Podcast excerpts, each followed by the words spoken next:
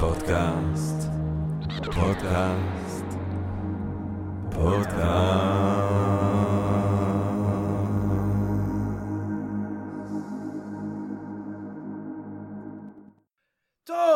גבירותיי ורבותיי, ברוכות וברוכים הבאים לפודקאסט של Think and Ring Different פודקאסט למי שאוהב לחשוב ולשתות.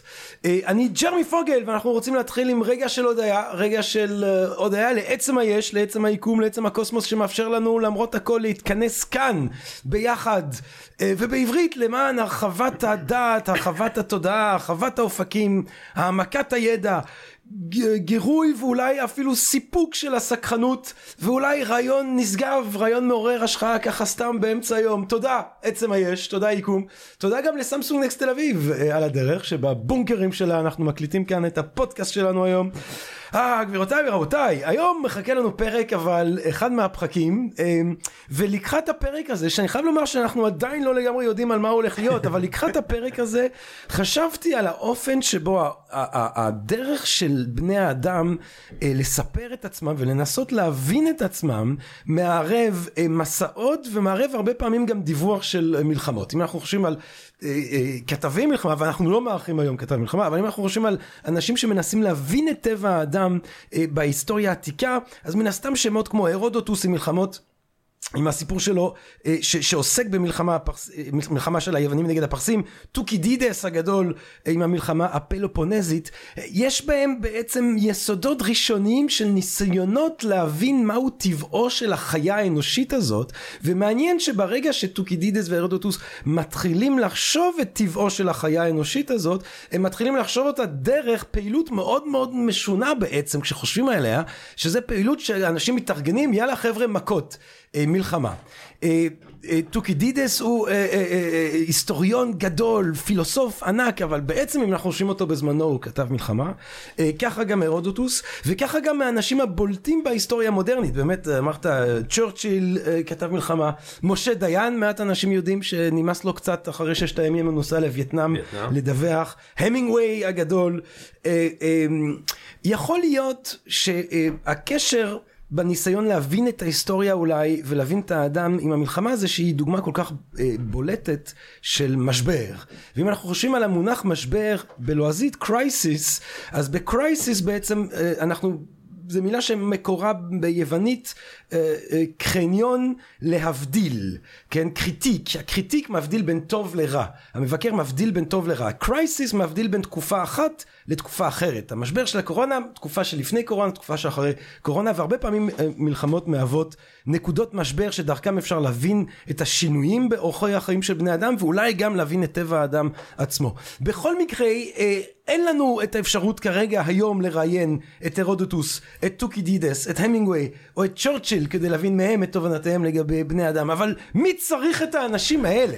מי צריך אותם בכלל? מי בכלל, מי בכלל משתין היום כאן בכיוון של טוקידידס כשיושב איתנו כאן גבירותיי ורבותיי איתי אנגל הטוקידידס שלנו ההרודוטוס שלנו, צ'ורט מוקדם לומר אם אתה תהיה גם הצ'ורצ'יל שלנו, אבל אני מניח שיהיו... אה, אני רזה מדי.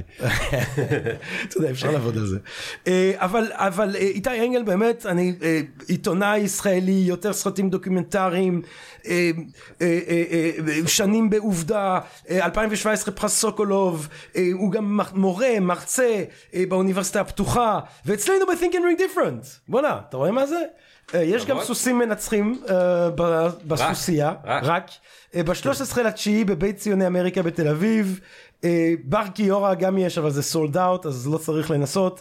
בשובו של הטליבן, כן זאת ההרצאה ב-17 לאוקטובר בזאפה בחיפה ובואו לאתר שלנו לראות מתי אפשר לתפוס את איתי אצלנו. אבל אני חושב שאיתי אנגל הוא, הוא מעבר לכל התיאורים כי לעשות רדוקציה לתפקיד הזה או לפרס כזה זה לא איתי אנגל שקיבל סוקולוב זה סוקולוב שקיבל איתי אנגל. איתי אנגל אני חושב שאיתי בארץ אתה אתה גורם לאנשים אתה באמת מרחיב אופקים אתה גורם לאנשים לחשוב לחלום להתבונן אחרת על, על עצמם אתה עושה משהו ענק במדינה הזאת בתרבות העברית המתחדשת ובאמת שאני מתחגש ומתכבד לארח אותך כאן היום בפודקאסט. תודה רבה ג'רמי זה אף, אף פעם לא הציגו אותי כל כך יפה בעיניי. זה כי הם מקנאים הם מקנאים איתי. או שהם מחפשים, אתה יודע, איזה כותרת, אנחנו בעולם של מה הכותרת שלך, אז או, הנה המשוגע. המשוגע, כן. ואני ניסיתי כמה שנים, לא, אני לא, יש לי... לא, בסדר, יאללה. אז בוא, אני מנסה, אני מנסה לחשוב ככה, אתה יודע מה, כי באמת, התחלנו בהתחלה, אמרנו, אנחנו, בוא נראה על מה אנחנו, בוא נראה על מה יצא לנו לדבר. אז אני, בוא נתקוף ישר בווריד הצוואר. אמ, אם אתה באמת מנסה, תחשוב שאתה מנסה להסביר את התקופה הנוכחית לבני אדם של עוד אלפיים שנה. אתה. בוא נבין, אתה באמת על תקן טוקידידס, אתה צריך להסביר מה קורה כרגע באזור שלנו. אה, איפה, איפה אתה מתחיל? מאיפה אני צריך להתחיל את השיחה כדי לחשוב מה בעיניך הוא ה... הם הנקודות הבולטות אה, בעולם שכדאי לעקוב אחריהם, שכדאי להבין מה, מה, מה עובר עליהם? במה שהתרחש בשנים האחרונות? כן. אני אגיד שני דברים. אחד, אנחנו בתקופה שיש אנשים שאומרים שהם יותר מקורבים לאלוהים ויודעים בדיוק מה הוא רוצה. אני יודע שזה גם היה לפני הרבה שנים, mm-hmm. אבל זה לחלוטין קורה גם עכשיו. ובשם הקרבה הזאת כביכול לאלוהים, הם יצאו למלחמות, הם יצאו לטיהורים אתניים, הם יבטלו גבולות של מדינות ויערפו ראשים. אה, וזה קורה בשלוש הדתות אגב. בשלוש הדתות. אסלאם, נצרות ויהדות. ויש עוד דבר שהוא אינטרנט שהוא נותן לאנשים פתאום לראות משהו שהם לא העלו על הדעת. אני ממש זוכר מ-2003, כשהייתי בעיראק בפעם הראשונה, הייתי שם חמש פעמים, אבל ב-2003 האמריקאים הורידו את סדאם חוסיין. והם ממש השתדלו להפיץ החוצה את התמונות שלו. כי עד אז, אתה יודע, דיקטטורים בעולם הערבי תמיד הצטלמו באופן מאוד מאוד מרשים, מהזווית הנכונה. בעיני הרבה מהאנשים, הם באמת נתפסו כאנשים שהם חצאי אלים. אתה יודע, אז לא היה יותר מדי מידע. היו הרבה אנשים שבאמת חשבו ככה. וברגע שהאמריקאים תופסים את סדאם, הם מצלמים את הלוע שלו כדי לבדוק את השיניים, כדי לבדוק DNA, שהשיער שלו פרוע, ואפילו בזמן שתולים אותו, אומרים אתית אסור לצלם את זה, אבל הם דואגים שמישהו יצלם את זה כאילו מסר. כן. האנשים האלה האמריקאים סמכו אתה חושב שהצילום הזה של התלייה של אני חושב שהאמריקאים סידרו את זה, שזה כן. יצא. אני כמעט משוכנע. וככה אנשים בעולם אומרים, וואו, אפשר להרוג את האנשים האלה. וזה יצית הרבה דברים. זה יצית המון המון דברים. התהליך הזה שהתרחש ב-2003, הרבה מהמסעות שלי קשורים במה שקרה ב-2003, אבל בין היתר גם המהפכות בעולם הערבי, אה, זה לא בעיניי אה, מוחמד בועזיזי מתוניסיה שהצית את עצמו וזה מה שהצית את העולם הערבי, הרעיון הראשוני שאפשר לגמור את האנשים האלה מתחיל מ-2003. מה קורה ב-2003? תקח אותנו ל-2003. 2003, האמריקאים נכנסים לעיראק ומפילים את סדאם חוסיין במלחמה שלחלוטין הומצאה. הטיעון שלה הומצא. שוב, צריך לחזור אחורה. לאפגניסטן, אנחנו מדברים על אפגניסטן. ארה"ב נכנסה לאפגניסטן ב-2001 כי כן. היה איש רע שקוראים לו בן לאדן, ואני בכוונה מדבר עכשיו בכותרות האמריקאיות.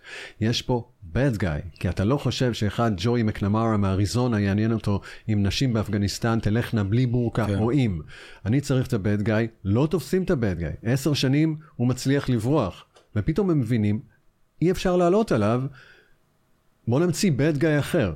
זה, זה ספין שאתה יודע, בכל השנים שאני הייתי עיתונאי, אני זוכר דיברתי עם בוב סיימון שהיה הכתב של ה-CBS 60 Minutes, וממש עשינו על זה איזו תוכנית מיוחדת, זה לא להאמין, זה פשוט המצאה. ולקחו קלטות שמהם פתאום עולה התובנה שבעצם מי שתכנן את ה-9-11 זה לאו דווקא החבר'ה של אל-קאעידה, אלא עיראק. והבד גאי הוא סדאם חוסיין, כי ידעו שכשיפלשו לעיראק, הרבה יותר קל לתפוס אותו, בסופו של דבר, מאשר את בן לאדן. ותפרו על זה שיש לו נשק אה, להשמדה המונית, והוא יכול ב-17 דקות. לך זה היה דקות. ברור אז כבר שזה הכל מפוברק? בזמן אמת?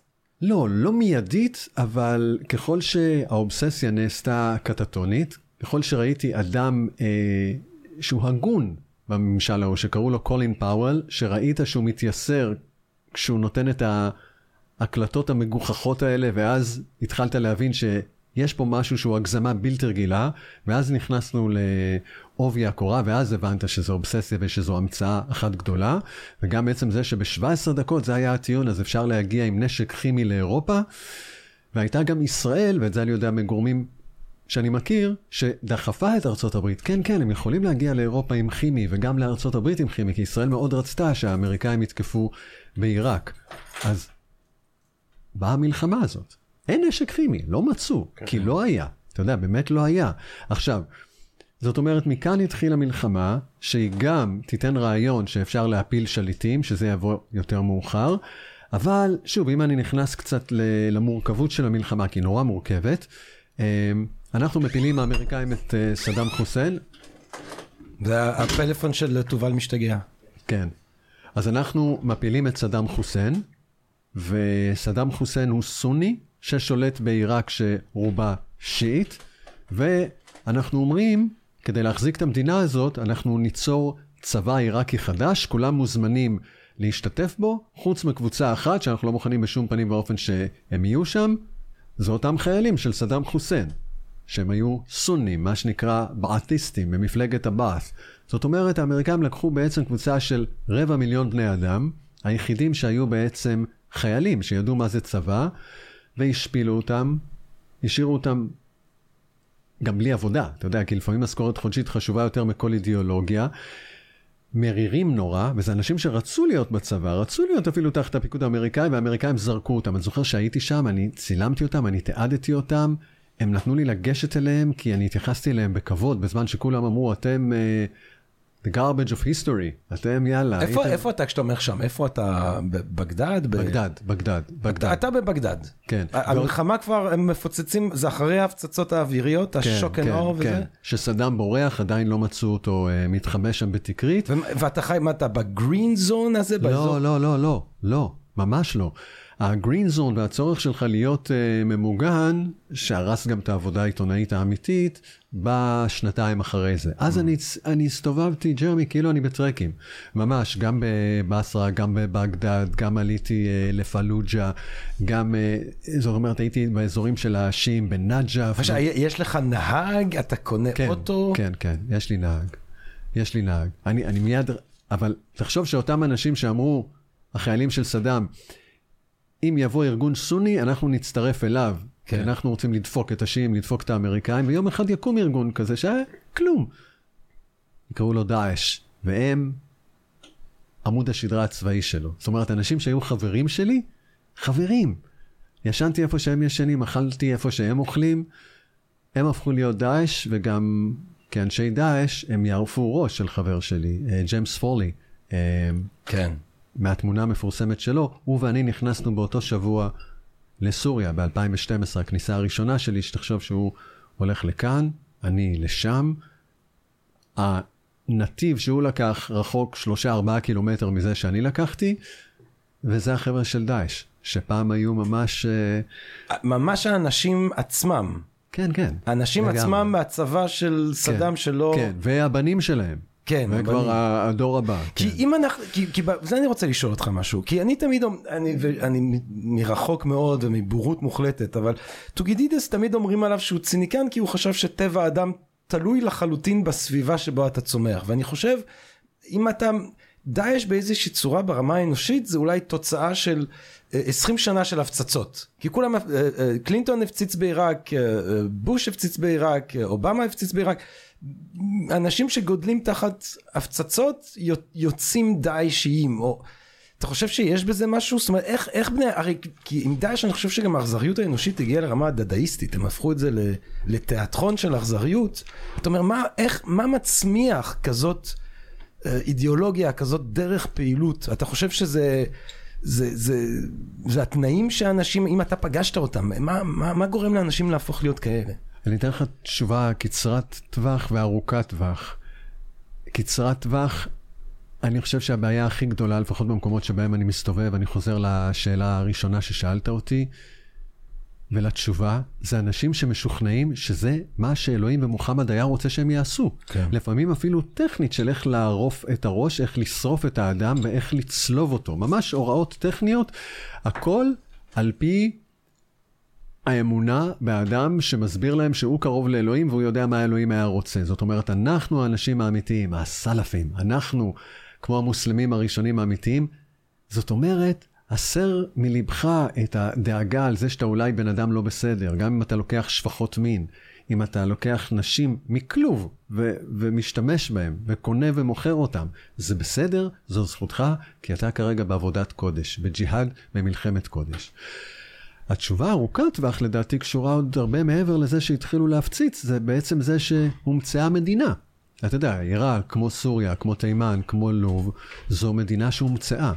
אז אתה יודע, כשיש דיקטטור חזק שמחזיק את כולם ביחד, סדאם חוסיין כזה שאומר, אתה לא כורדי, את לא סונית, אתה לא שיעי, כולכם עיראקים, זה לא שמישהו יגיד, סדאם, אולי אתה טועה, בוא נדבר על זה. לא, לא, כולנו עיראקים. כמו של טיטו, שהוא אמר, אתה לא סלובני והיא לא סרבית, אתה לא קרואטי, הוא לא בוסני.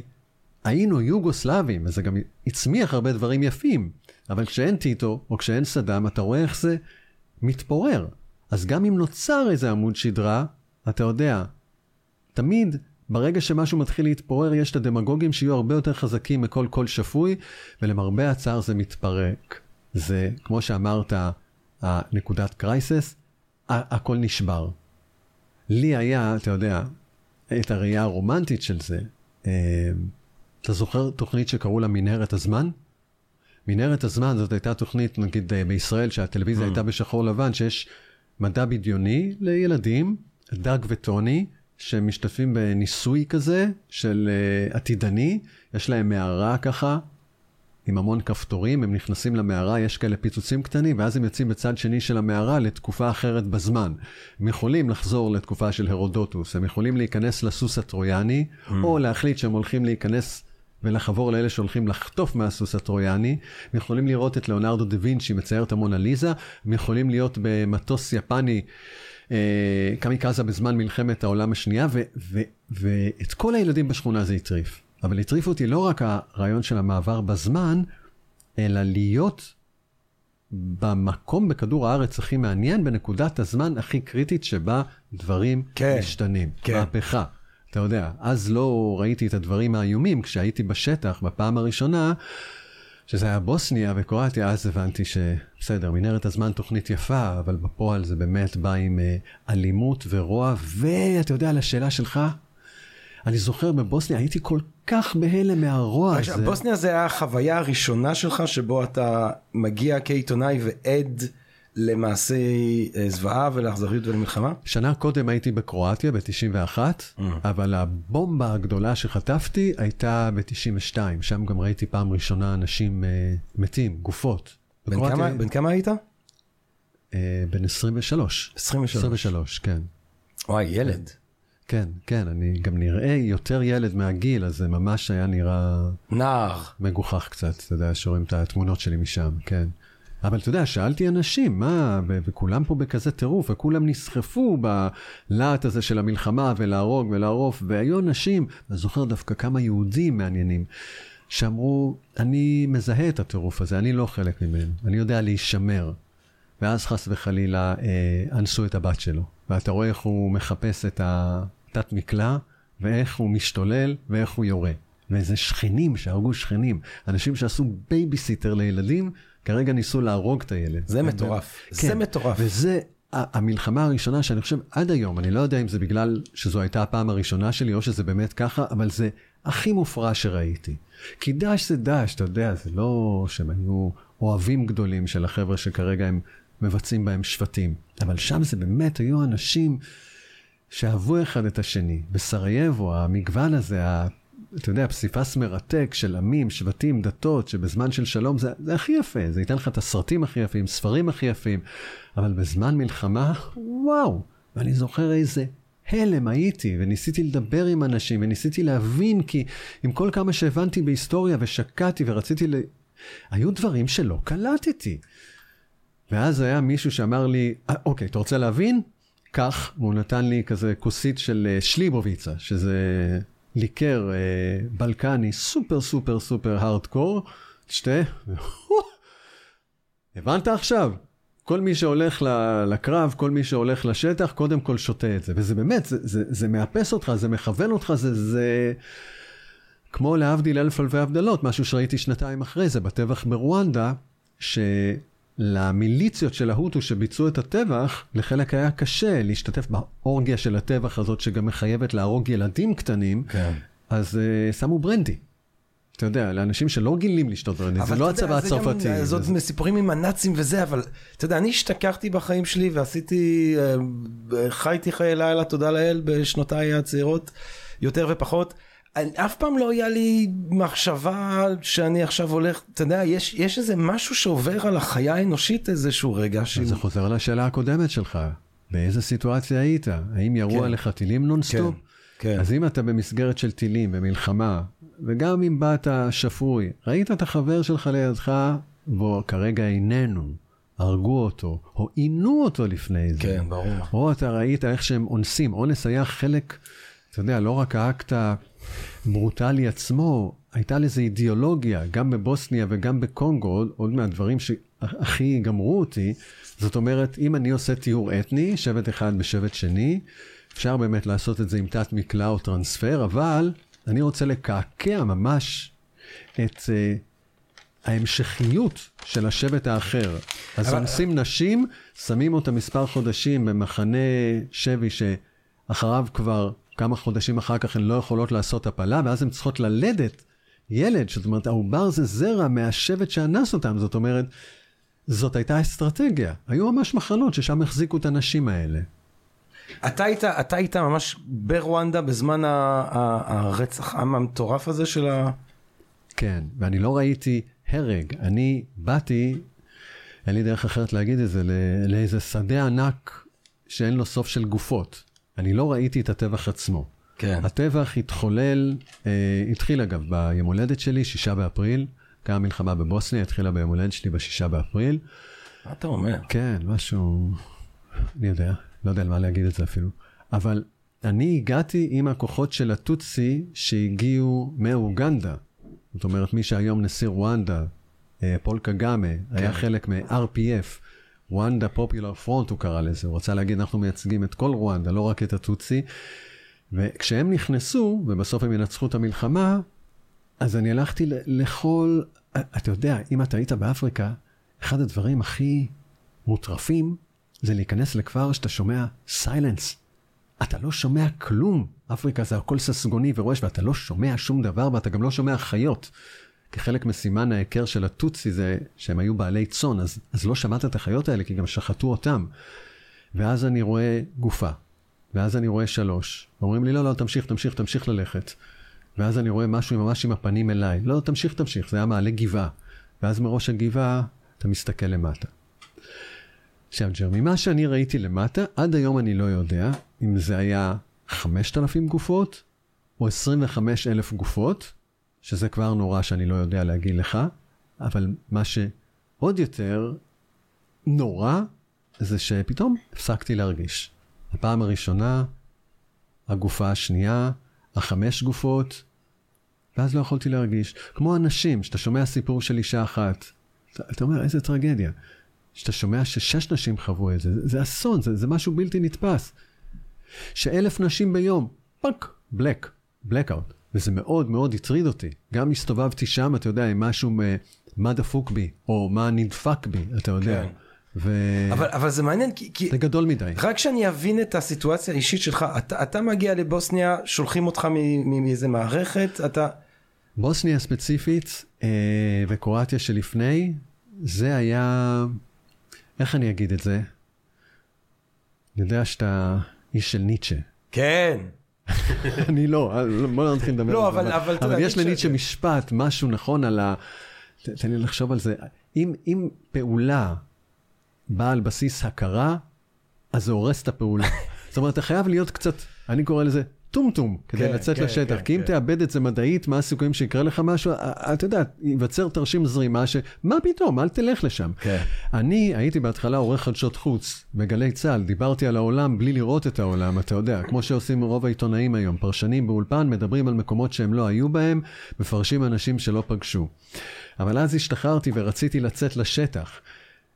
אף אחד לא רצה לשלוח אותי. אמרו, זה גם מלחמות של אחרים, לא שלנו ולא מעניין, וגם אתה, בחייאת דינק, אתה מה לך ולשטח. אתה היית באיזה אולפן קטן ותראה איך אתה נראה, אתה לא איזה מאצ'ו שנראה שיכול להסתדר, להפך, אתה נראה הכי לא מתאים לזה.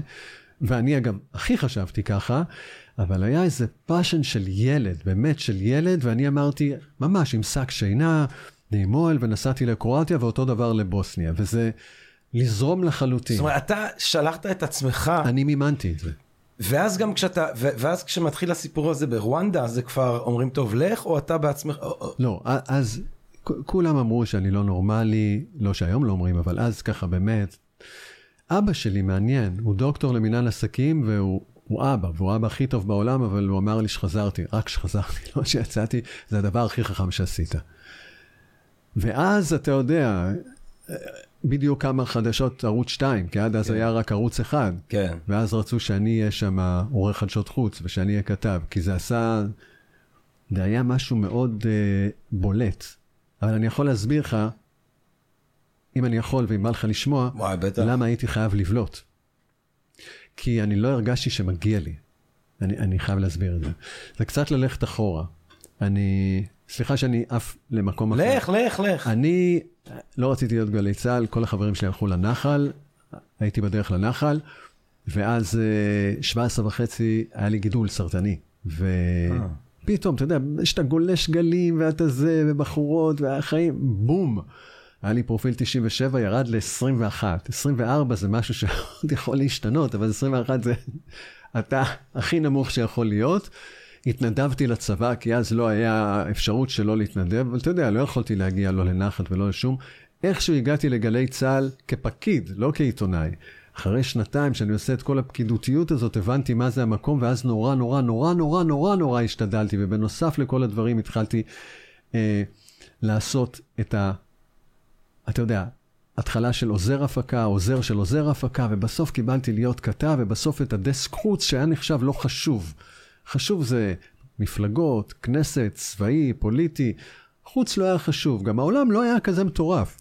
אבל איך שנכנסתי, אה, היה חודש אחרי זה את הטבח בכיכר תיאננמן, 4 ביוני ב-1989. אה, וואו. קצת אחרי זה נפלה חומת ברלין, כל הגוש המזרחי קרס, שחררו את מנדלה מהכלא ונגמר משטר האפרטהייד, ברית המועצות תתפרק, והמלחמה ביוגוסלביה תתחיל, שאז יצאתי. זאת אומרת, למה אני אומר לך?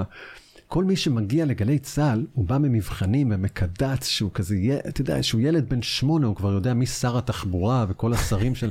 הוא ילד מגעיל כזה. אנחנו התעניינו רק ב...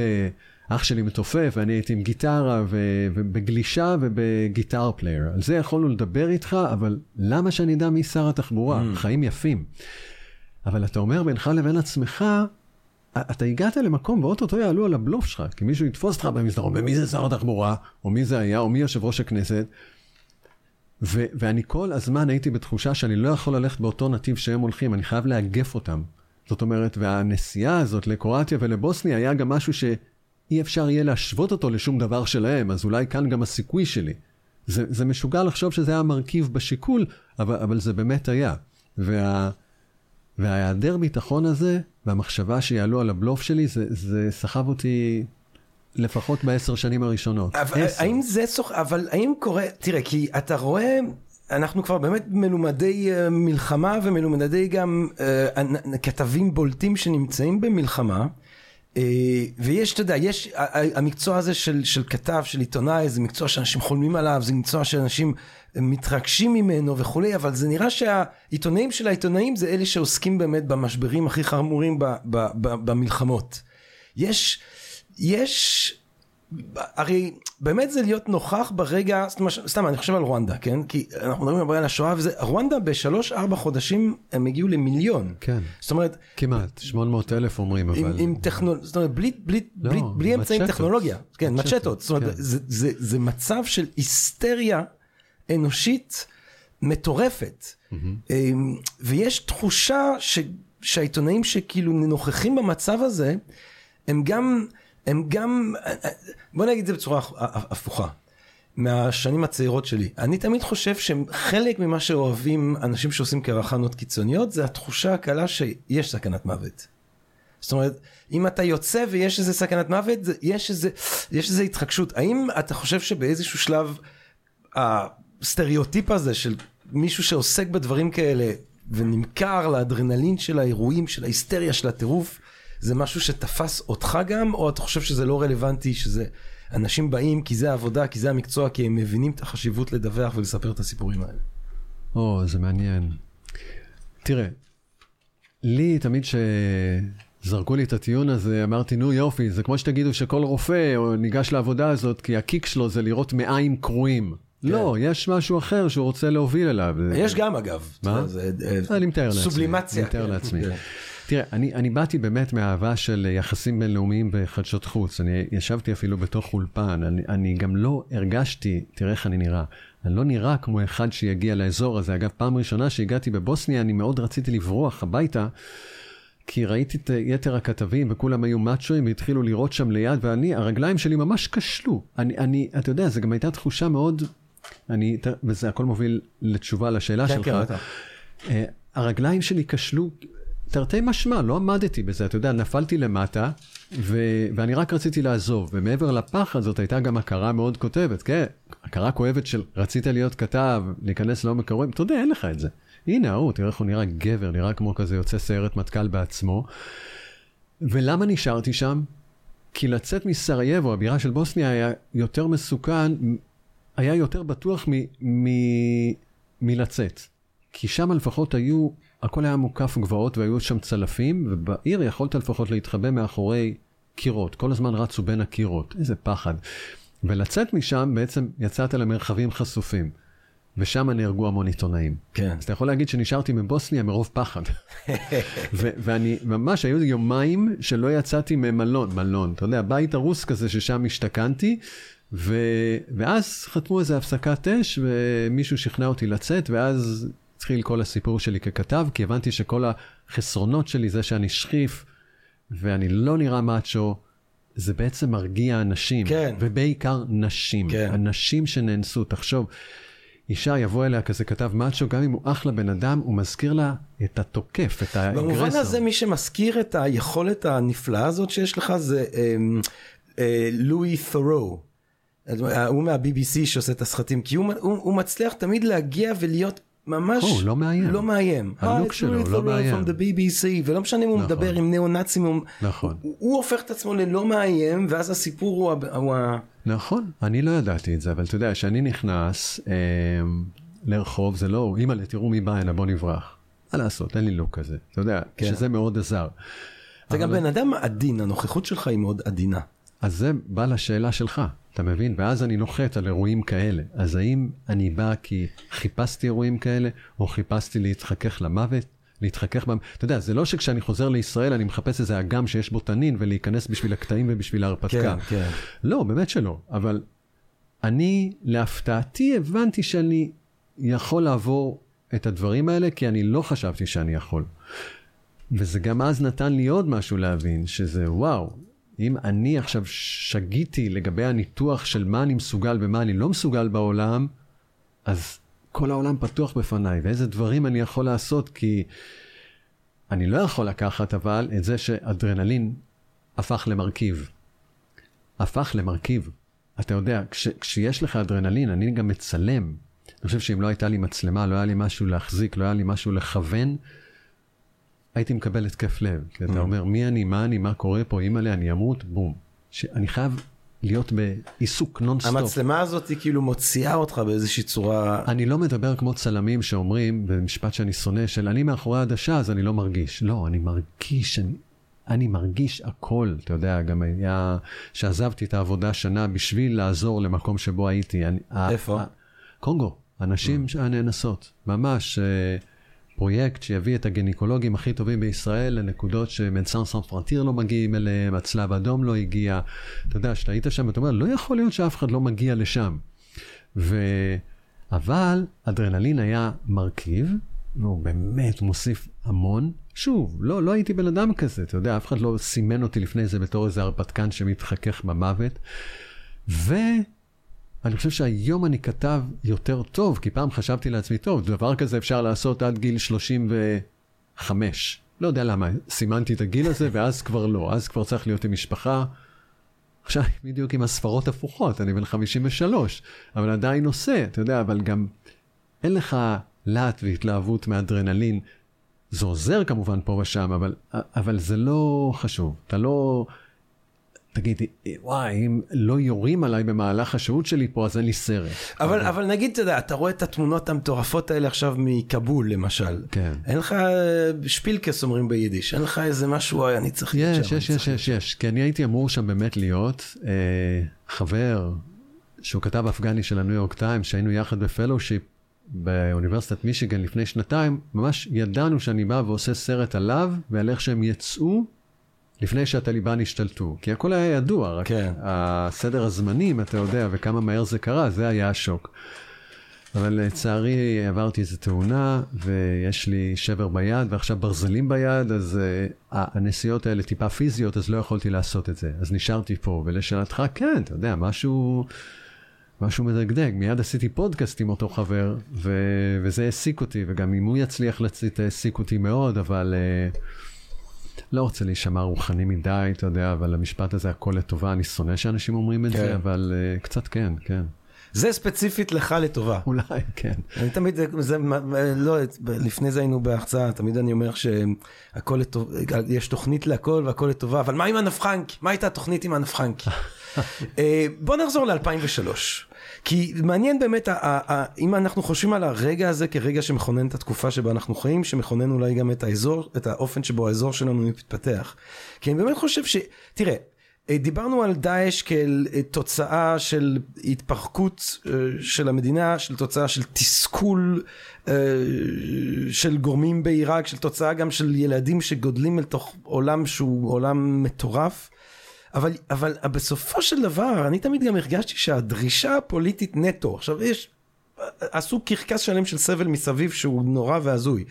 אה, למרות שזו הבנה מטורפת של איך הרשת החברתית והאינטרנט עובד, הפורנוגרפיה של הסבל שהם יצרו שם. אבל כשהם דיברו למוות לסייקס פיקו, כן. שבעצם זה הדיל שהאנגלים והצרפתים עשו בסוף מלחמת העולם הראשונה, שאנחנו באמת ניצור את המדינות המלאכותיות האלה אה, לפי אינטרסים קולוניאליים שלנו, ואחר כך ניתן להם להסתדר, וגם, אתה יודע, נמליך את האנשים שהם קרובים אלינו, שהם לא בהכרח האנשים שראויים להיות אה, בשלטון, אם בעיראק, אם בערב סעודית, אם בירדן. בכל המזרח התיכון בעצם. הדרישה הזאת שלהם, אה, בוא נשים קץ לסייקס פיקו. אה, בוא נחיה לפי הסדר הפוליטי שהוא שורשי אותנטי למקום שהוא חליפת. זה כשלעצמו, אני לא אומר שהאמצעים, אבל זה כשלעצמו נראה לי הגיוני אפילו. או, מעניין מאוד, לא? נכון. אם רק מנתחים את זה ככה, זה נכון, אתה אומר, פעם, לפני שהיו מדינות לאום, לפני שהיו מדינות ריבוניות, העולם היה מורכב מאימפריה, אימפריות, ואימפריה שהיא מוסלמית, היא חליפות. כי בראשה עומד חליף. מה זה חליף? זה אחד שהוא מחליף. את מי הוא מחליף? את הנביא מוחמד. הוא לא שווה ערך, אבל הוא מחליף אחרי שמוחמד לא פה, ומעליו יש את אלוהים. אסור שיהיה כל מיני שטויות כמו ארגונים בינלאומיים או או"ם. זאת אומרת, ברגע שיש לך מדינה ריבונית, וזה לא משנה אם זה סוריה או עיראק או ישראל או שוודיה, או פלסטינים תקום, זה אותו חטא. תראה פלסטינים שמצטרפים לדאעש, אתה הגעת מבלגיה. הרבה הגיעו ממולנבק שם, אתה יודע, ורואים כן. איך הם שורפים את הדרכון הבלגי ושורפים את דגל בלגיה. ויש פלסטינים ששורפים את דגל פלסטין, כי זה אותו סוג של חטא. בגלל זה גם הדאעש באפגניסטן עכשיו דופק את הטליבן, כי טליבן רוצים כן, לדבר על מדינה ריבונית. זה סיפור מעניין פתאום, כן, ה-ISIS-K האלה. כן. אז הם נגיד גם רוצים שהכל יהיה חלק מחליפות גדולה, כמו שהייתה פעם.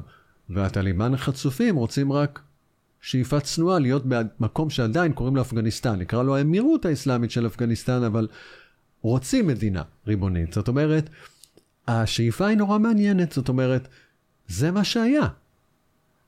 אני הנורמלי, אתם השתגעתם לגמרי. אתם פה חציתם שבטים באמצע, עמים באמצע, המצאתם עמים, אתה יודע, ובאמת רוב העבודה שלי הייתה למשל עם הכורדים, שאתה יודע, תחת האימפריה העות'מאנית הם היו אמנם אזרחים סוג ב', אבל כולם היו ביחד.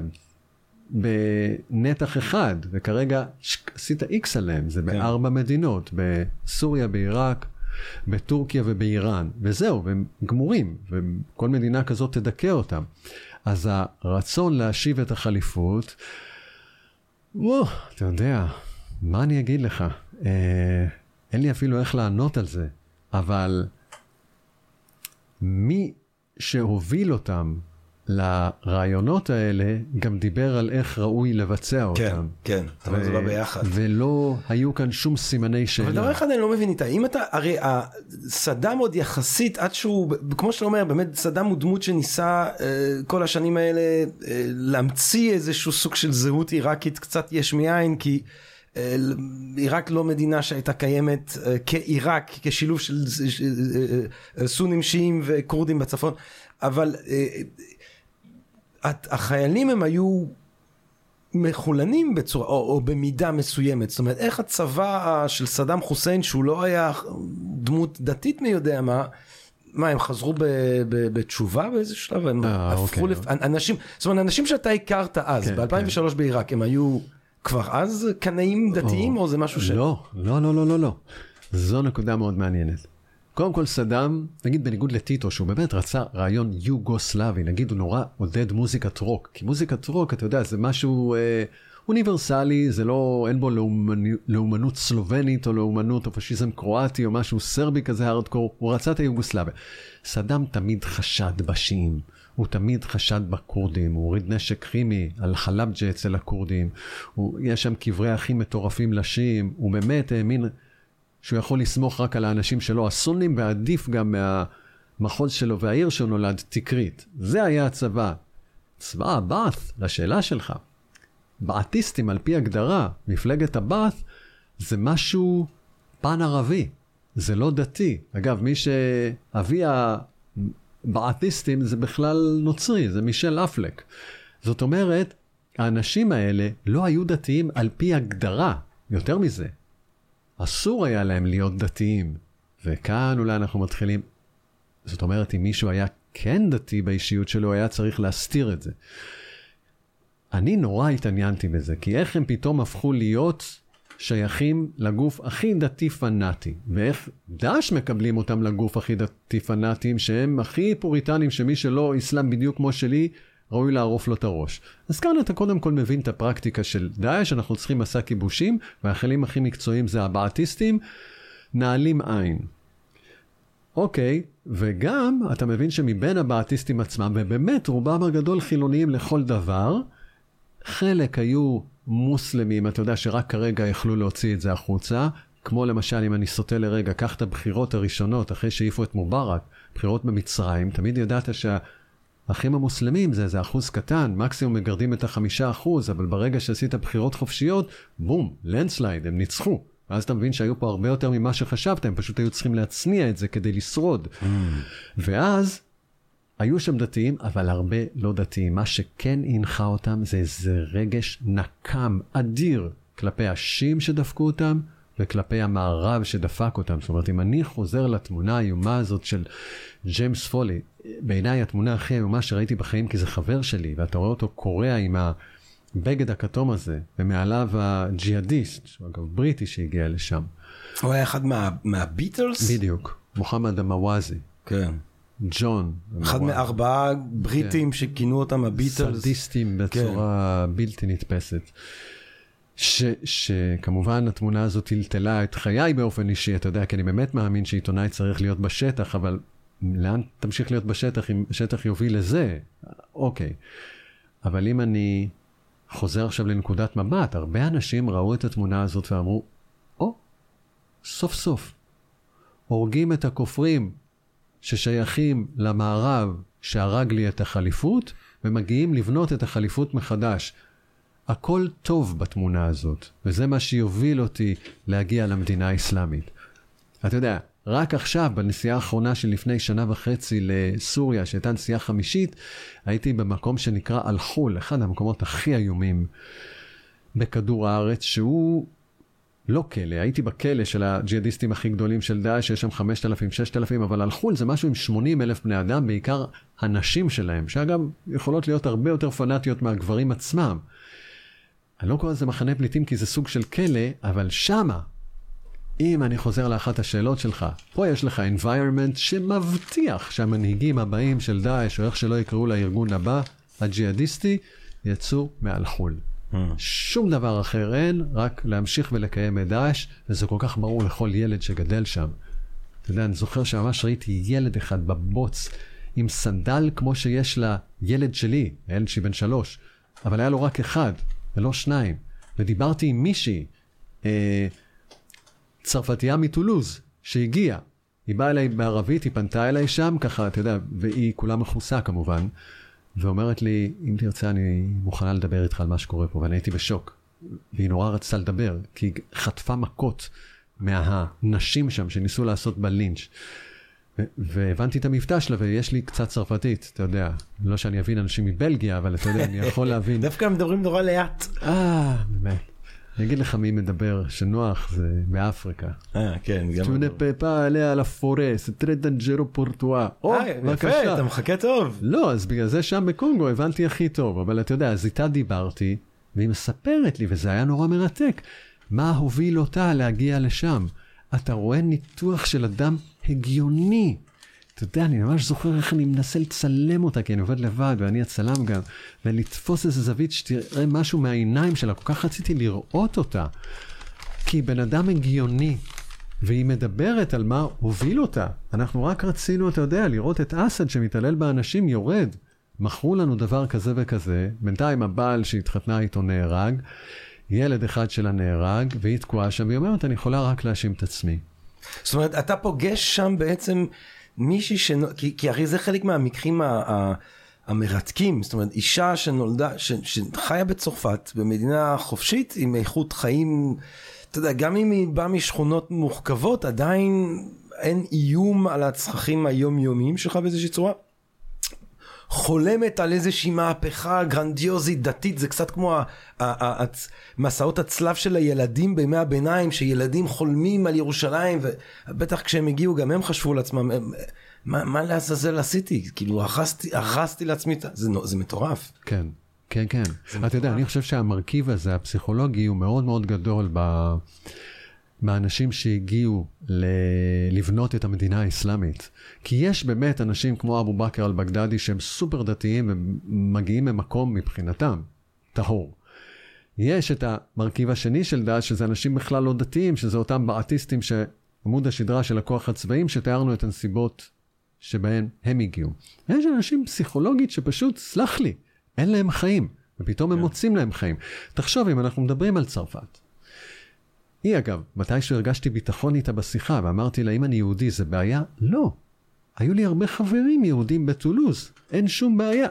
אבל לשאלה שלך, תחשוב שנייה. אני מאיזה פרבר, מ... אתה יודע, מאיזה בנליו, ממשהו מאוד לא סימפטי. ואני רואה את כל האלה בנאי בפריז, ברובעים הגדולים, ואני מת לצאת עם אחת כזאת, אבל אני לא יכול להגיע אליהם. כן. אני רואה כמה כסף יש להם, ואני בן אדם שלא יכול להיכנס למועדונים, אני לא יכול לצאת עם הבחורה, אף אחד לא סופר אותי. החיים ריקים, ופתאום אומר, מישהו, בוא, אני אתן לך חיים. אני אתן לך את המשמעות הכי גדולה של החיים, כי אתה הולך לעשות. מה שאלוהים באמת היה רוצה שתעשה. ואחרי, אתה יודע, כמה סדנאות ג'יהאד, הוא באמת יאמין בזה.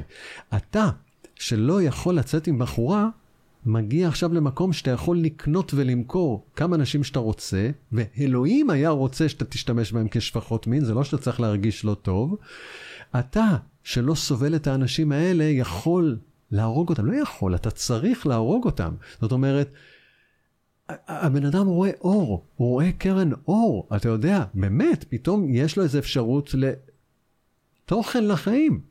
והרבה אנשים הגיעו לשם, אתה יודע, שלא ידעו ערבית ולא ידעו ידע את, המס... את המשפט הבסיסי של האסלאם, וההתפכחות באה אחר כך. שגם כן, יש עוד כל מיני אחר כך שמנסים לחזור. כן. תגיד, אבל איתי, אם באמת הרגע הזה, אה, שבו אתה מרגיש, מרגיש מספיק בנוח להגיד לה שאתה יהודי, איך אתה, אני, בוא נגיד, זה לא סוד, כי זה כתוב בריש גלי שאתה מסתובב עם דרכון אמריקאי, עם כן, כן, אה, שם כן, אחר וכו', כן. אבל איך אתה נמצא, בז- מתי זה היה למשל הביקור הזה עכשיו, שאתה פגשת את הבחורה הזאת מטולוז? 2019. זאת אומרת, איך אתה, נוח- כשאתה נמצא שם בסוריה, ואתה יודע הרי, בר- אם רק מישהו ידע, יבין, יגלה, טוב זה לא יכול להיות, שידעו שאתה ישראלי, יהודי וכו', איך, איך אתה נושם? איך אתה, האם אתה טיפוס כזה, אתה יודע, היה את הסרט הזה על המבצעים הגדולים של אהוד ברק וזה שהוא לבוש בלבוש של אישה, מצניחים אותו בלבנון וזה, אתה אומר, והוא אומר לא, יש אנשים מסוימים שברגעים כאלה הם ממש רגועים. הם, כי אני מדמיין את עצמי עם פאה במדינה, במדינת אויב, מחפש, כאילו אני אומר לעצמי, אני, אני, אני דופק בדלת למשטרה, אני אומר די, אני אתקף חרדה, תהרוג אותי, זהו, אני לא יכול עם החרדה. איך אתה בכלל... מנווט את הסיטואציה הזאת ברמה הנפשית, כאילו מה... קודם כל אני נורא נורא מפחד. אני לא רגוע, בכלל לא. אבל אני הבנתי, להפתעתי, שאני איכשהו מצליח לתפקד. ושוב, אני לא, אתה יודע, שם פאה, אני לא מסתערב, אני לא מרגל. אני בא לשם ככתב צלם אמריקאי עם שם שהוא לא איתי, ו... אני מנסה, וזה הבנתי לשאלתך, כי, כי זה נכון, אתה יודע, בעיניי הפחד במלחמות הרבה יותר מרימון ופצצה וכדור של רובה, זה אם מישהו יבין מאיפה אני בא. כן. זה הרבה הרבה יותר מפחיד אותי.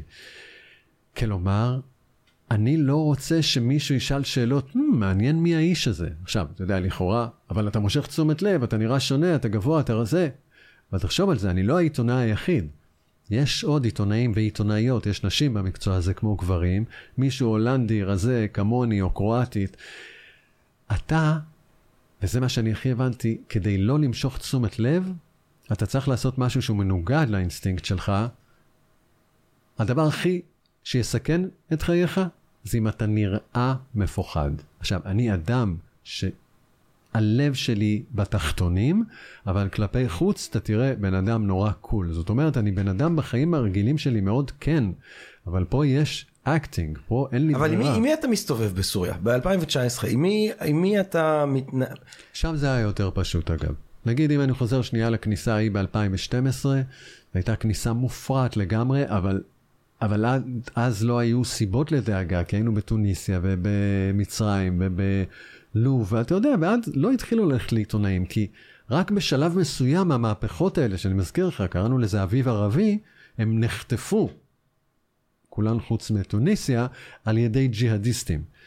זאת אומרת, הכניסה לסוריה, ממש שכבר ג'יהאד השתלט בלי שידענו, ולמרבה הצער התמונה של ג'יימס פולי הובילה אותנו. זאת אומרת, עכשיו אני הרבה יותר זהיר. אני מנסה להגיע לאנשים מקומיים בשטח שאני יכול לסמוך עליהם. אנשים שזה הרבה הרבה שנים של היכרות ומקורות, ומישהו, מעט מאוד יודעים מי אני. אגב, גם מהעיתונאים, אני לא אלך למלון ששם ישנים כל העיתונאים. כי עיתונאים זה אנשים שמדברים ומרכלים, ואם יהיה ישראלי זה יהפוך לאישו גדול שם. אני אלך למקום אחר. זה משהו שנקרא פיקסר. מישהו מקומי, אתה יודע, פיקס you. מכונית, דלק, תרגום, אתה יודע, אני יכול להסתדר בערבית. והוא אבל... יודע, הוא יודע מי אתה באמת? אלה שאני הולך איתם, כן. האחרון, אגב, זה היה כזה על תקן של אל תגיד, אני כאילו לא יודע, כן. אבל הוא יודע שאני מדבר עברית. יש כאילו הבנה שבשתיקה, שאני אשאיר לו את המוצא, אם מישהו ישאל אותו שאלות אחרי זה, להגיד, בואנה, הוא עבד עליי ולא ידעתי. זה כאילו איזו הבנה בינינו, כי אני, הדבר האחרון שאני רוצה, זה שמישהו יסתבך. מישהו יסתבך בגללי, זה יהיה הדבר הכי הכי נורא. אבל מקרב כורדים. יהיו איש ואישה שיודעים שאני ישראלי, שמתים על זה שישראלי מגיע לשם, והובילו אותי, ואתה יודע, אם הוא יגיד לי, תלך לפה למרות שאתה מפחד, זה בסדר, אני הולך. כמו שמקומות מסוימים שאמרתי, פה אני מרגיש דווקא בסדר, אל תעיז, אל תעיז. אז אני אעצור.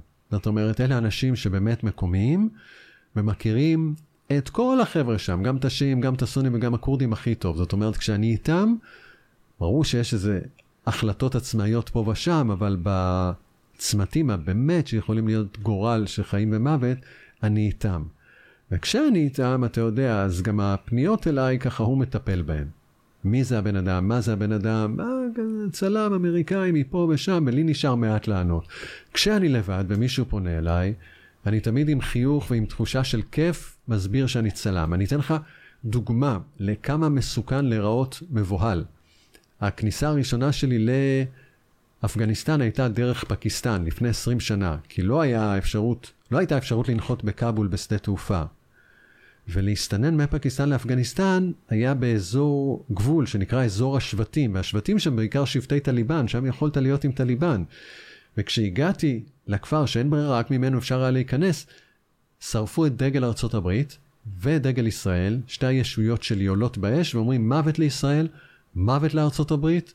היו עוד שני עיתונאים, גרמני ואיטלקי, שהיו לידי, והם ראו את זה ומיד ברחו. אף אחד מהם לא אמריקאי או ישראלי, אבל התחושה שלהם שאולי מתחיל פה לינץ' בכתבים הערביים, מה שקורה מדי פעם. עכשיו, אתה יודע, אתה תשמע את זה, אנשים ישמעו, יגיד, טוב מאוד שהם ברחו, זה אינסטינקט בריא, אתה צריך ללמוד מהם, אתה לא נורמלי. לא, זה נורא. כי תחשוב על כל האנשים הזועמים שמדליקים ומציתים, אתה יודע, כשהם רואים את השניים האלה בורחים, פרצוף מבוהל זה פרצוף שמקרין רגשי אשם. אתה יודע, עשיתי משהו, והאנשים האלה בכלל חיים בקונספירציה של החיים שלי היו אמורים להיות טובים יותר, והם לא טובים כי מישהו אשם, אני לא יכול לשים על זה, עליו את היד, על מי זה בדיוק? אבל אם אני רואה את ההוא והוא נראה ככה, אימא'לה, מי הספציפי? הופה, מה הוא מסתיר? מה הסיפור שלו? זאת אומרת, האיטלקי לא ברח לרומא, הוא ברח לרחוב סמוך בפקיסטן, הם ייקחו אותו ו... אתה יודע, כל הטירוף יהיה עליו. אני פה מתנהג... בריחה כאילו משחררת סוג של אינסטינקט ציד. כן, כי אתה בורח ממשהו, זה אומר שעשית משהו רע. אני עובד בלהיראות כאילו נוח לי. Mm. במקרה הזה נגיד, הם מוסלמים, אבל אדוקים במידה, אחד מהם מעשן. זה שמדליק את הסיגר, את, את, מדליק את דגל ישראל. ואני, אתה יודע, לא מעשן, אבל אם זה יעזור, אני אעשן הכל, ואני מתקרב ואני מבקש ממנו סיגריה, לא מציע. מבקש זה התנהגות של אדם שמרגיש נוח, ואתה יודע, נוח זה לא יהיר כזה.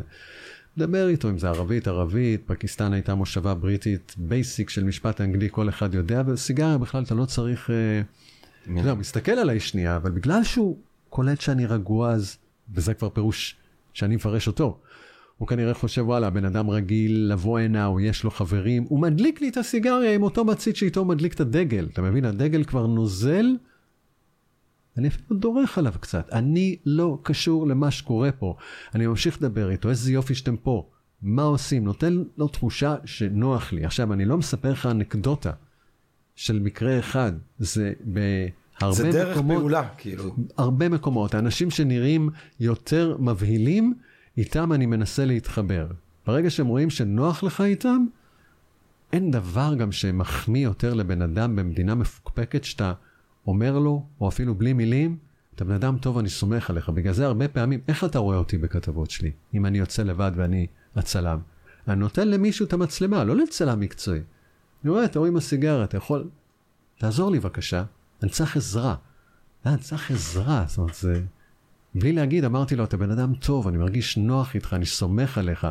והוא מחזיק את זה. אבל השיטה הזאת, אני, אני, אני, אתה יודע, מבין מה שאתה, כאילו, אני מבין את מה שאתה אומר במילים, אני לא, לא התנסיתי בדברים כאלה, אבל האם אתה, זאת אומרת, האטיטיוד הזה, המקום הזה שבו אתה בא ואתה משחה את הדבר הזה על הסובבים אותך ומסתדר בזכות זה, האם, האם, זאת אומרת, גם לזה, אתה יכול ליפול על הבן אדם של, של, שלא יזרום, לא? אז, זאת אומרת, האם... אתה יודע, אתה דיברת על החבר שלך ג'ימס פולי, על, על, על מה שעבר עליו, זה לא, הוא פשוט, בסוף אתה נופל על הבן אדם הלא נכון. אם נפלת על דאעש או על אל-קאעידה, כן. גורלך נחרץ. כן. פה, פה אין שום משחקים, גם אם כן. אתה בודהיסט אגב, אתה, אתה גמור. כן. אמ, אבל רוב העולם הוא לא אל-קאעידה או דאעש, וברגע שהבנו מג'יימס פולי שיש את הדבר הזה דאעש, כי עד אז תזכור, אף אחד לא ידע. עד שהוא נעלם, אף אחד לא ידע מה זה דאעש. ו... זאת אומרת, אז, אז, אז אתה אומר, זה רגע שבו עיתונאים צריכים להגיד, אוקיי, בשלב הזה אנחנו לא יכולים... שמע, על כל חבר שנהרג, ולצערי הוא לא החבר היחיד שנהרג, למדנו משהו. היה לי חבר, רמי אושליק, שהוא צרפתי, והוא היה איתי בכיכר תחריר, והוא זכה בפרס וולד פרס פוטו מקום ראשון על תמונה מלוב. והוא הכי זהיר. אתה, אתה רואה אותנו בכיכר תחריר, גם צילמתי אותו, אתה יודע, זה קצת מצמרר לראות. הוא היחיד שלובש קסדה. מה קורה לך רמי? לא, כי היו אבנים וזה, אתה יודע. והוא נהרג בחומס בסוריה, כי הוא היה תמים לחשוב שהוא ועוד כתבת שקוראים לה מרי קולווין עם הרתיעה על העין, כן, הייתה כתבת מלחמות הכי מפורסמת. כן. אמרו בוא נעשה מקום שממנו, נגיד זה מקום של עיתונאות ואנשים יעבירו לנו אינפורמציה. אסד הלך על עיתונאים, אז הוא איכן את הטלפון, מאיפה מגיעות השיחות, ולשם הוא ירה, כיוון להרוג עיתונאים.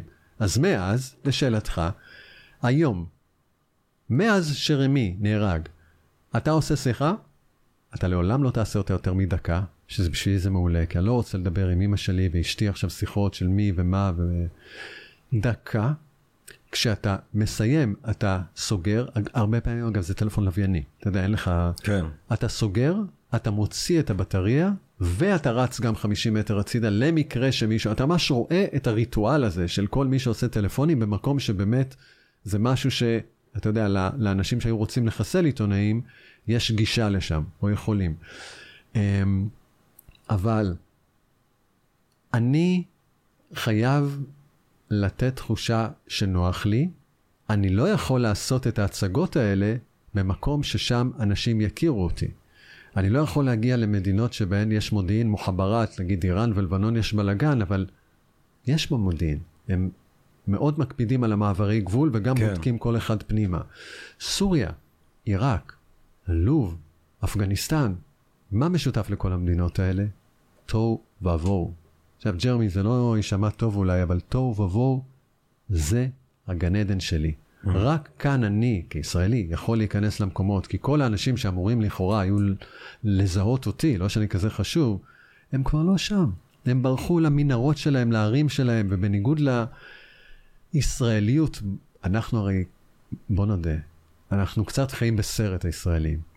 של אנחנו מרכז העולם, הכל נגדנו, גם לטובה, כאילו הייטק וחיסונים, אנחנו מקום ראשון, אבל כולם עלינו וכולם נגדנו, ובגלל שאנחנו מרכז העולם, אז ברור שגם כולם מסתכלים על הטלוויזיה שלנו, ואתה איתה, אתה בטח נורא מפורסם, איך אתה הולך לשם, הרי כולם מכירים אותך. אף אחד לא מכיר אותי, אף אחד לא סופר אותי, זה לא שרואים אותי, וואי, הנה ההוא מהטלוויזיה. ואני גם חשבתי בהתחלה, אתה יודע, שאולי בעצם מכירים אותי, ואתה מבין שישראל זה לא issue בטח לא כמו שאנחנו עושים את עצמנו, התקופה הרצופה הכי ארוכה שהייתי שם זה חודש וחצי. בסוריה. סוריה-עיראק. אני עובר שם דרך נהר החידקל, משפט על ישראל אתה לא שומע. זה לא שישראל לא צריכה להיות ב stand by מפני אפשרויות כן. שהתרחשו משם, כן. אבל אנחנו לא... ברגע הזה הבנתי שאני יכול לצאת למקומות תגיד, איך אבל גם בתוך התוהו ובוהו, בתוך כל הבלגן, יש גם... סתם אומרים שהחומוס הכי טעים זה בסוריה. זאת אומרת, יש גם חיי יומיום שאתה... כן. איך, איך, איך האוכל בעיראק ובסוריה? איך ה... איך ה...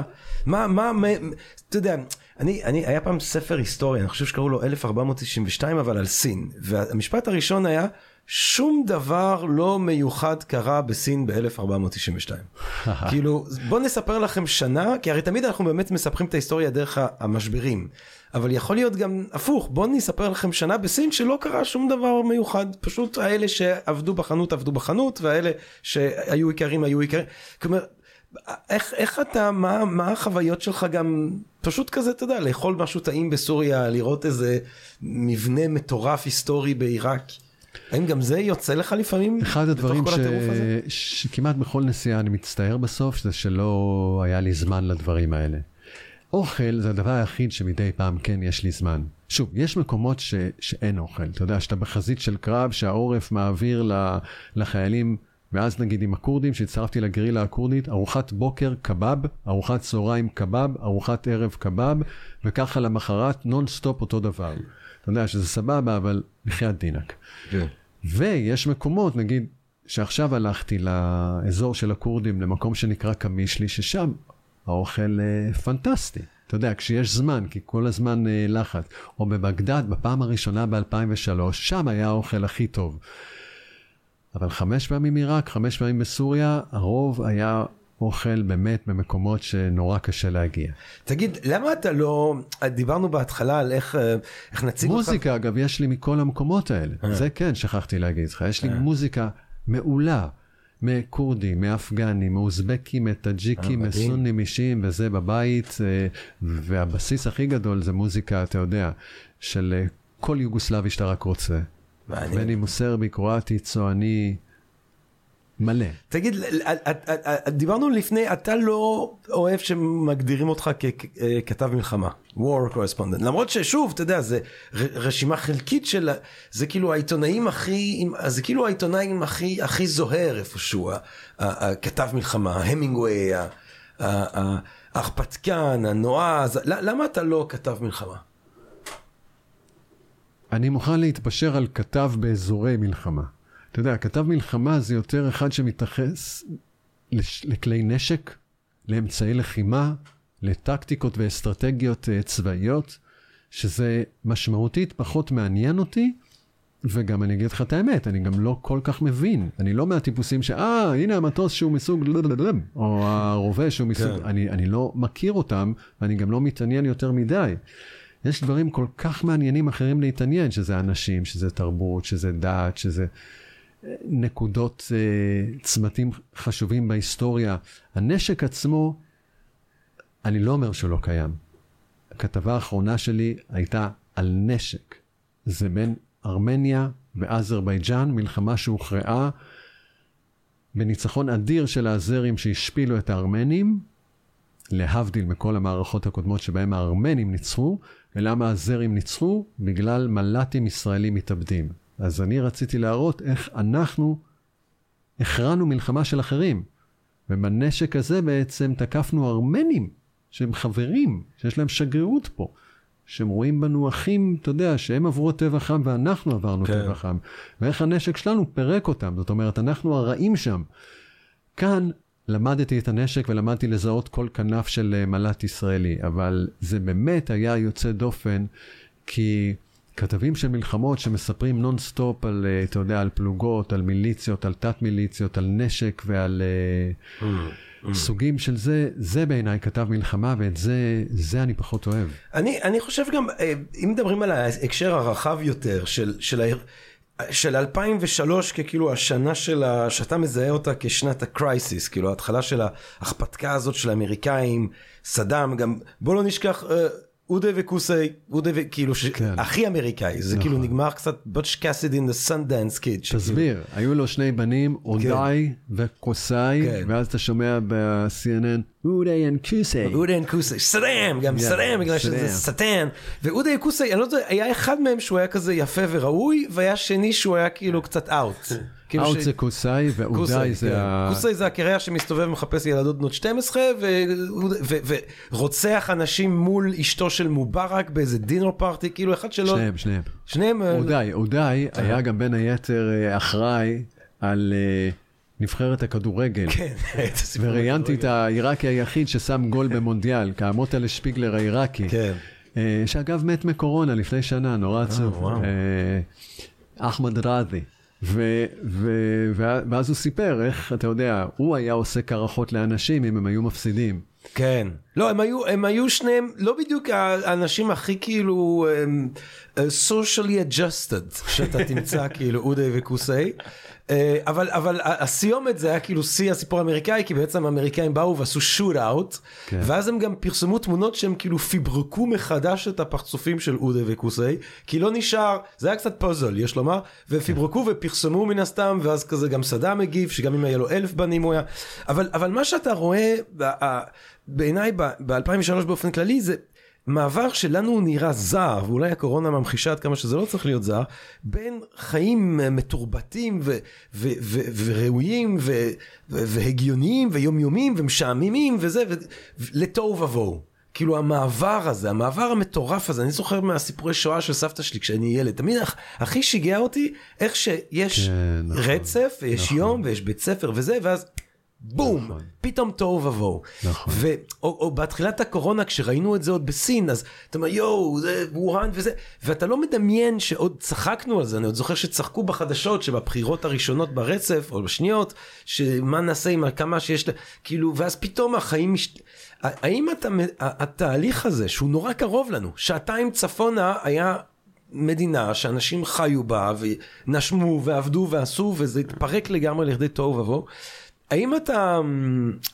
אה, אה, אה, ואתה גם עכשיו כאבא, אתה יודע, אתה חושב קדימה, אתה חושב שהמיקום שלנו במזרח התיכון, אני שואל אותך כחרדתי, אתה יודע, דור שלישי חרדתי, אתה חושב שהאזור שלנו הוא אזור שעלול גם לעבור את התהליך הנורא הזה מחיים רציפים שמאפשרים איזשהו סוג של נחת לתוהו ובוהו מוחלט?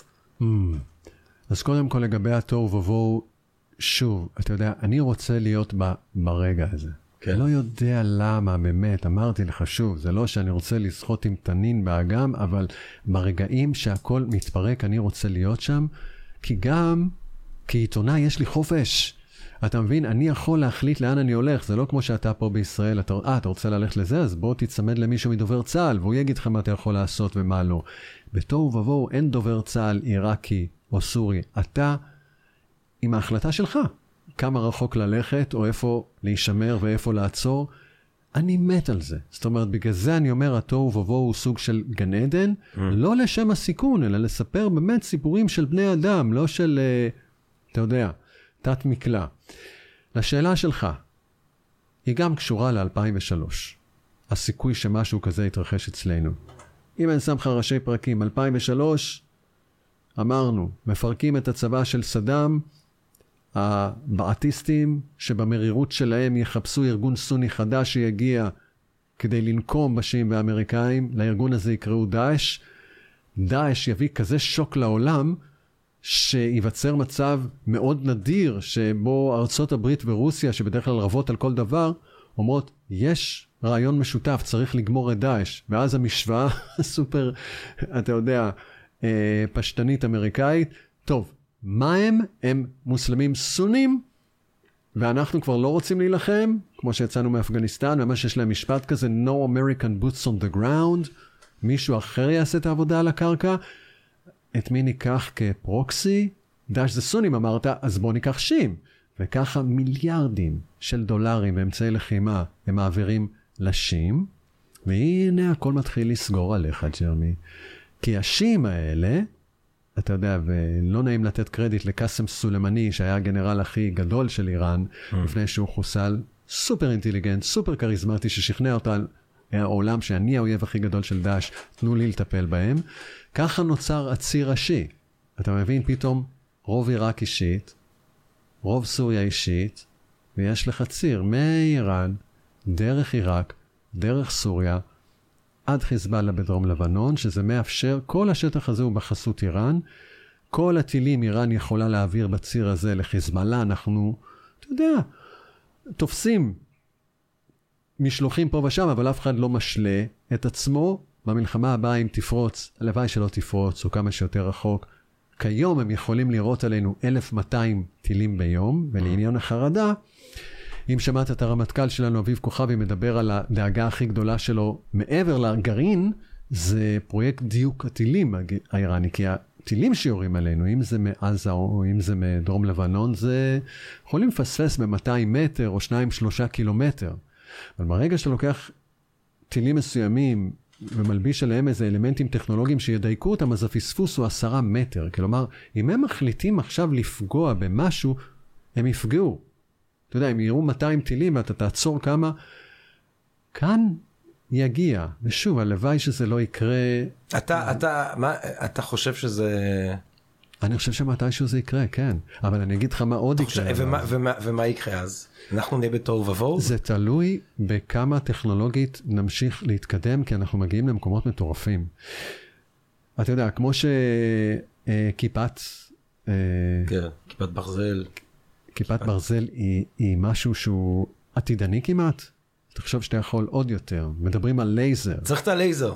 איפה הלייזר? כן, אז אתה מבין, כמה שיותר מהר שתצליח לעשות דברים כאלה, וגם המלחמה, הם יוכלו להנחית עלינו משהו שלעולם לא נחת עלינו. אנחנו נחטוף משהו שמעולם לא חטפנו בימי קיומנו במדינת ישראל, אבל זה גם הולך להשפיע, סליחה, על איך שאנחנו נחטיף. כן. כל מיני, ש... זה, זה יהיה איום ונורא, ויש אנשים שאומרים שזה יהיה איום ונורא ויחסית קצר מאוד, אבל יהיה פה הרס והרג במימדים ש... שלא היו, אתה יודע. ו... וכאן יהיה משהו שאנשים יגידו, לא, לא היה כאן דבר כזה. לא היה כאן דבר כזה. חטפנו פה, חטפנו שם, אבל מבחינת כמויות כאלה, אה, ומכה כזאת, אתה חייב לדבר, כי זה לא טוב שישמעו את המילים שלי מהדהדות יותר. לא, לא, זה טוב, זה רגע חזק, זה רגע... האמת היא, אתה גם מרגיע אותי. יש, אני, יש טקטיקה כזאת של להציף, להציף חרדה. ואני חושב, אני, הדבר היחידי שאני, תוך כדי שאתה מדבר, אני אומר, אוי, זה אולי חבל שאני בדיוק עברתי לדירה שהיא כזאת אה, בגג. אה, של הבניין, אבל אה, אני יכול, אני יכול, אני בטווח ריצה של התחנה אל המרכזית. תדאג, כל הבניין ירד. כל לא, התחנה המרכזית. תחנה המרכזית, עד שאתה מוריד את התחנה המרכזית, אתה באמת צריך 200 טיל. תראה, שמע, אתה צוחק, באשקלון יש ממש שיקול כזה. אתה יכול לגור בדירה שהמרפסת שלה בחזית שלה פונה לכיוון של עזה, כן. ואז הטיל ייכנס לגמרי, ואתה יכול להיות בצד השני, שאז לא תחטוף. לא, וגם מה שמוסיף אבל משהו מצד ל- שני, צד לבעיה שני זה האישית שלנו. לבנון. זה שאני שמעתי את אה. אה, אה, גבריאל מוקד, אתה יודע, העורך האגדי, שהוא סוג של, הוא סוג של אודיסאה של המאה ה-20, אתה יודע, הוא עוד בילדותו, ב- הוא איש מורכב וכולי, אבל בילדותו הוא גדל בוורשה, בגטו ורשה, הוא עוד זכה לפגוש שם את יאנוש קורצ'אק. כאילו פגש את יאנוש קורצ'אק כשהוא ילד, מגיע לארץ, הוא אוכל ארוחות שישי אצל בן גוריון, כי פולה בן גוריון זה הדודה היחידה שיש לו בעולם, ואז הוא העורך האגדי של דוד אבידן ויונה וולך וזה, ועד היום הוא רב עם אנשים בפייסבוק עוד בגיל. אה, והוא, אני שמעתי הרצאה שלו, הזמנתי אותו לדרו, והוא אמר את הדבר הבא, שנורא נשאר איתי, והוא קומוניסט. והוא אמר, אה, ברגע שיש רעיון, זאת אומרת, אתה, גם אם אפשר לעשות רדוקציה לרעיונות למצב סוציו-אקונומי, זאת אומרת, אנשים עניים, אומללים, מושפלים בפאתי אה, אה, פריז שלא יכולים להיות חלק מהכיף שזה החיים בפריז, הם אלה שיפתחו אידיאולוגיות קיצוניות וכולי. כל זה יכול להיות נכון, אבל ברגע שהרעיון קיים, אז אתה כבר לא יכול לפתור אותו רק באמצעים סוציו-אקונומיים. ברגע שהרעיון קיים, אתה צריך לקחת אותו ברצינות. זאת אומרת, ברגע שיש, כשמישהו אומר לך, והוא אומר את זה כבן אדם שעבר את מה שעבר בוורשה וכולי, ברגע שבן אדם אומר לך, אני רוצה להשמיד אותך, אז גם אם הוא לא היה אומר את זה, אם הוא היה צומח בתנאים אחרים, ברגע שהוא הגיע למצב שהוא אומר את זה, אתה צריך לקחת את זה מאוד ברצינות. השאלה אם יעזור לך שאתה לוקח את זה מאוד ברצינות. אתה יודע, אם תוכל למנוע את זה בכלל, או ש... כן, אתה חושב, יודע, ומה מה אתה... זו גזירה, תלוי באיזה מימד. כן. אם אתה מדבר על טילים, או אתה מדבר על אה, טיהור אתני, או על עריפת ראשים, אבל אה, מה אני אגיד לך? גם סבא שלי היה קומוניסט, ברח מברית המועצות והגיע לכאן, ואני גדלתי על משפטי המהפכה, ש... שמאוד השפיעו עליי. אגב, המשפט שהכי מוביל אותי, אה, הוא משפט שהוא לימד אותי ברוסית. שאני שאלתי אותו, איך עשית את זה סבא? לא פחדת? ואיך ברחת משם והגיע כל כך הרבה? המוות היה בכל מקום, ו... תקשיב טוב, גלזה ביצה, הרדיוקי גליות, שזה העיניים פוחדות, אבל הידיים עושות. כל דבר שנראה לך מפחיד, שאין סיכוי, תתחיל, תתחיל לעשות אותו, ואז תראה שזה בעצם די אפשרי. אה, וזה כל כך נכון, אתה יודע, הרגעים הכי מפחידים שלי זה לפני שאני יוצא למקומות. אז אני אוכל את כל הסרטים בראש. אז יש לי את הדילמה, ולהחליט אם כן או לא, ואני מבטל את זה ומחזיר את זה ומבטל את זה ומחזיר את זה, ואני מתייסר, וזה נורא. ברגע שאני כבר שם, אתה יודע, אני משהו, אני עובר למוד אחר, אני עובר לאיזה משהו בחזה מתרחב, ממש, אתה יודע, אני ממש מזהה את זה כשאני עובר את הגבול, נגיד, מירדן לעיראק בפעם הראשונה ב-2003, ואתה... אני הופך לגרמני, כי בחיים הרגילים אני מאוד אסטרונאוט יכול להיות, אם רק תיתן לי את ההזדמנות, אתה יודע, הכל יצ... יאללה, בכיף, אבל הפוקוס, אתה יודע, בגלל זה גם כשאני חוזר, אני תמיד חוזר חולה.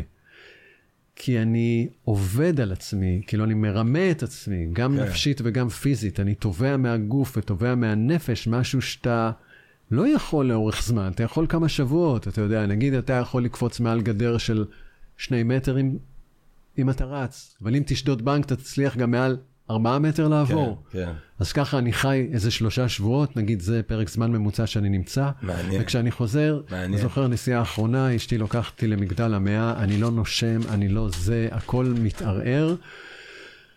וגם אתה יודע, המערכת שאני עובד בעובדה, תבוא, תבוא מיד, תהרוג, שום דבר. אי אפשר לדבר איתי ארבעה ימים ראשונים, זה, זה באמת, זה הגוף מרוסק, הנפש מרוסקת, זה פשוט הכל ביחד. ואז גם הריקנות הזאת, זה, זה תמיד משהו ש... ימים לא נעימים, אבל אין ברירה. זה משהו שניסיתי להתוות איזו התנהגות אחרת או לקבל, לא, לא, זה תמיד התרסקות בדרך חזרה. אמ, את, אתה רואה את עצמך, אתה יודע, אני רוצה לשאול אותך קצת את השאלות, אמרת מקודם 35, 53, איבדנו בשבועות האחרונים את צ'ארלי וואטס בגיל 80, כן. שאתה רואה את כל, מראים את כל הסרטונים האלה כשמיק ג'אגר עוד ילד חמוד בן 22 והוא כזה, הרעיון שבגיל 80 הם ימשיכו כאילו לעשות את שלהם נראה להם הזוי. אתה, it's a young man's game ההרפתקאות האלה, או אתה רואה, או אתה, או אתה ממשיך, אתה, מה... אני אגיד לך למה אני מהסס לפני תשובה חד משמעית, כי פעם כבר היה לי מסר לחברים שלי ולמשפחה, שאחרי כמה נסיעות שהיו לי טראומטיות, היה לי שם פחד מאוד גדול, שאמרתי, אם אני יוצא מזה, אני לא עושה את זה יותר. איפה? היה לי את זה לפחות חמש פעמים. פעם בפקיסטן, פעם בלבנון, פעם בסוריה, עוד פעם בסוריה, ופעם אחת בעיראק. ו... מה זה, שזה מפגש עם uh, גורמים עוינים שאתה אומר, וואי, זהו, הלך עליי? לבנון זה ממש, אתה יודע, RPG שעבר פה ולא שני מטר הצידה, וואי. ואז גם ראיתי את זה במצלמה כי זה ממש קלט. Uh, בסוריה הייתה פעם אחת שהרגשתי שמישהו מבין מי אני. אה, גם, באפ... גם באפגניסטן, גם באפגניסטן. וב... ובפקיסטן זה היה בהפגנה של אלה שבדיעבד גם הוציאו להורג עיתונאי שקוראים לו דניאל פרל. כן, יהודי. כן. הארגון להשבת הריבונות הפקיסטנית, ואני הייתי שם, ובהרצאה שלנו על אפגניסטן אני גם מראה קטע מההפגנה הזאת, ו... ואז אתה מבין, היה שם כמה ימים שהסתובבתי בידיעה שאני בין האנשים האלה, ואם סומנתי או לא, כי מסתכלים עליך פה ושם, ואז אתה מנסה... למה הוא מסתכל עליי? מה הוא חושב? מה הוא רוצה לעשות? בקיצור, הבטחתי לעצמי ולחברה, בת זוג, אחר כך לאשתי ולחברים שזהו, אני גמרתי עם זה, והיום אם אני אגיד את המשפט הזה, חברים שלי יגידו, אל תאמינו לו לאף מילה, כי, כי שמענו את זה. זאת אומרת, כמו שהחלטתי שבגיל 35 זה הגיל לעזוב, אבל אז אתה מגיע לגיל 35, ואתה מבין שמבחינת כושר, אתה אותו כושר, אבל אתה תהיה כתב יותר טוב, כי אתה הרבה יותר חכם, ואתה לא להוט אדרנלין כמו פעם. אני לא חושב שזה יהיה אותו כושר כשאני אהיה בן 60. אה, כן. ואני גם רוצה לעשות משהו אחר עכשיו. אני רוצה פעם ראשונה אה, להסתכל אחורה. ולא סתם ציינתי לך את 2003, החלום שלי, ולעשות סדרה שאני אומר, ג'רמי, בוא אני אספר לך מה קרה בשכונה. מ-2003 יש לי קטעים, באמת, זה, זה אוצר דוקומנטרי כן, מכל וואי, השנים כן, האלה. אתה יודע, לא נסעתי לשם כדי להיכנס למסיבות עיתונאים, זה ממש אינטימיות דוקומנטרית וללכת...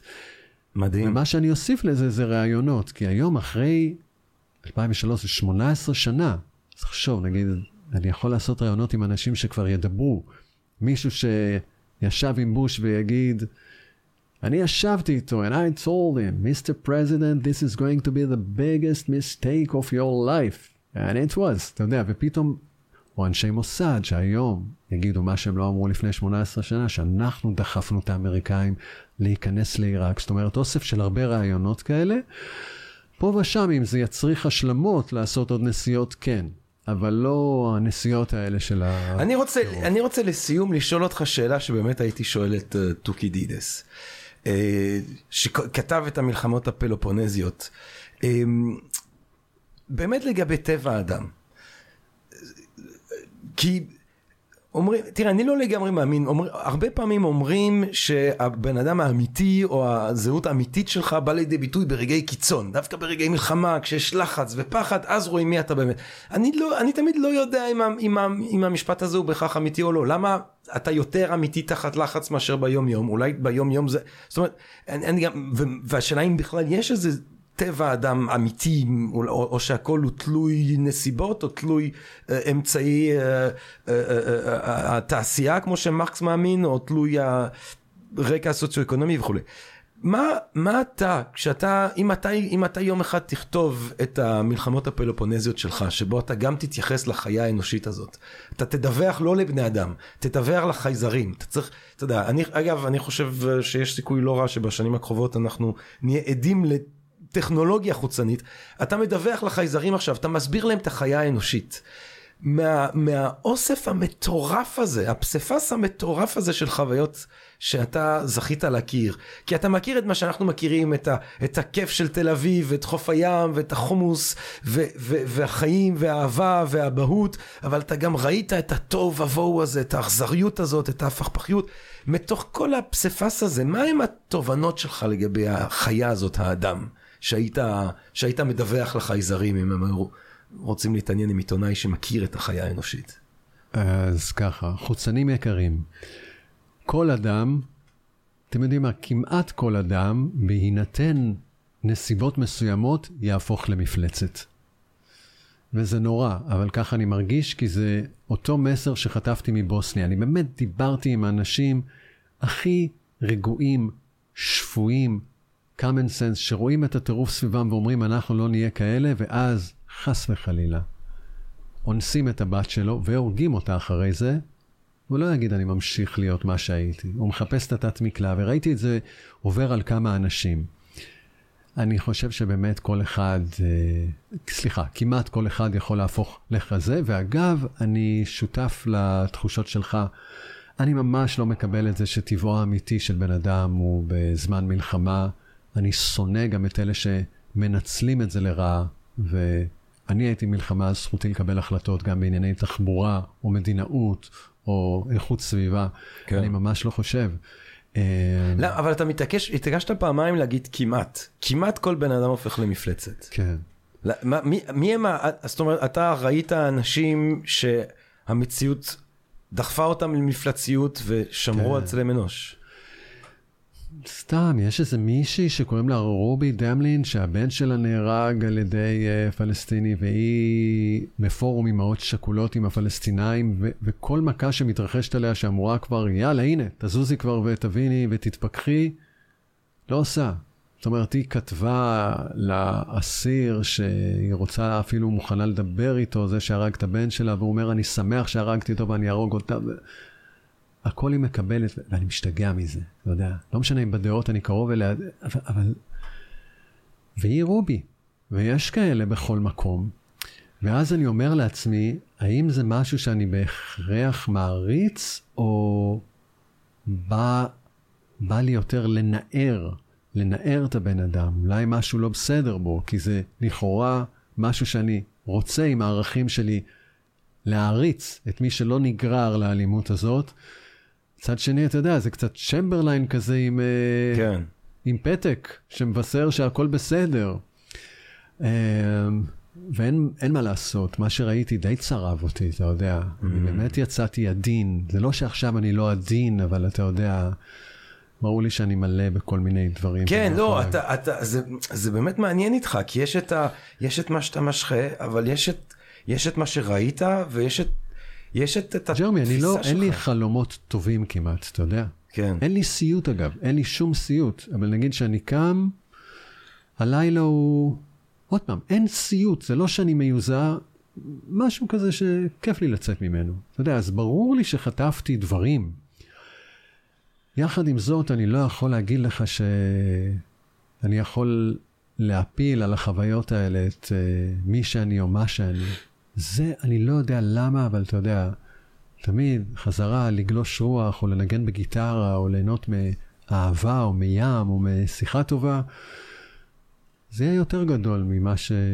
מאיזה הצלפה שחטפת בחיים. אני, אני מקווה, אתה יודע, שזה, כן. שזה יימשך. כן. איתי אנגל, תקשיב, אפשר, אה, כן, בסוף הוא שרד את הטליבן ודאעש וסוריה, אבל אני ב... אתה יודע, בפלג הקיצוני של הפונדמנטליסטים הפלמים, אני יודע מה, זה מה, ש... זה מה, ש... זה מה שיחטוף בסוף את איתי אנגל הגדול. פלמסבלוק שבה... הפלמסבלוק. כן, שבבונקר של שרונה. כן. האמת היא, אני כשגדלתי בבלגיה, הם, רצ... הם, הם רצו בבחירות בבלגיה תחת הכותרת, תמותי בלגיה תמותי. וכי הם, הם היו נגד זה שבלגיה זה, וחשבתי שזה משעשע, כאילו זה, אתה יודע, אבל בסדר, בעיות של בלגים.